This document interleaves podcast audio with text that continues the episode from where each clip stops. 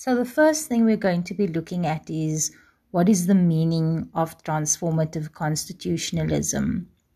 And a lot of people, as we had spoken about, latched onto this concept of a bridge. And if you look at the epilogue to the interim constitution, which is an epilogue is something that is right at the end of the constitution as opposed to a preamble, the epilogue speaks about South Africa being this deeply divided society and about us moving towards a more equal society.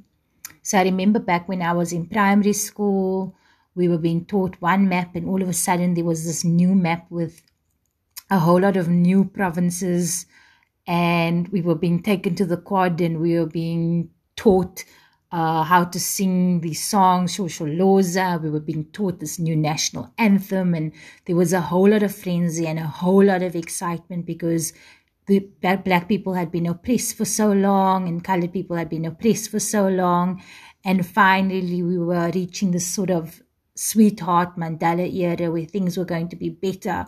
There was this promise of things going to be better, that we were going to leave behind all the hurt and all the pain of society that we had lived in, and that we were going to reach this beautiful society on the other end, right?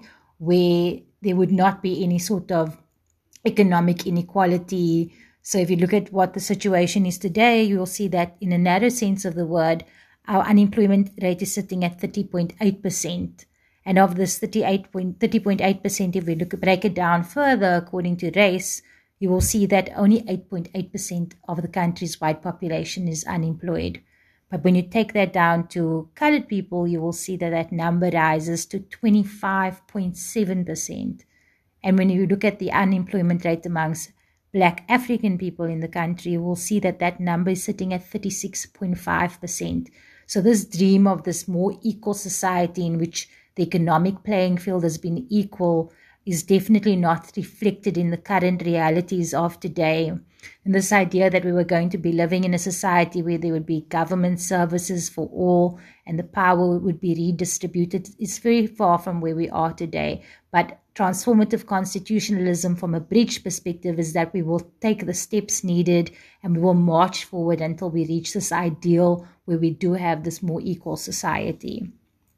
Now, a lot of academics reject this idea of transformative constitutionalism as a bridge that we must work to walk towards.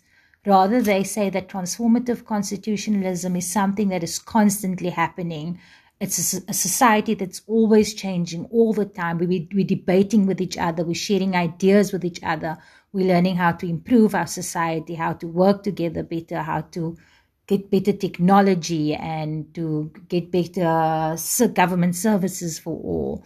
And according to their vision of transformative constitutionalism, it's about just this constant change that is taking place.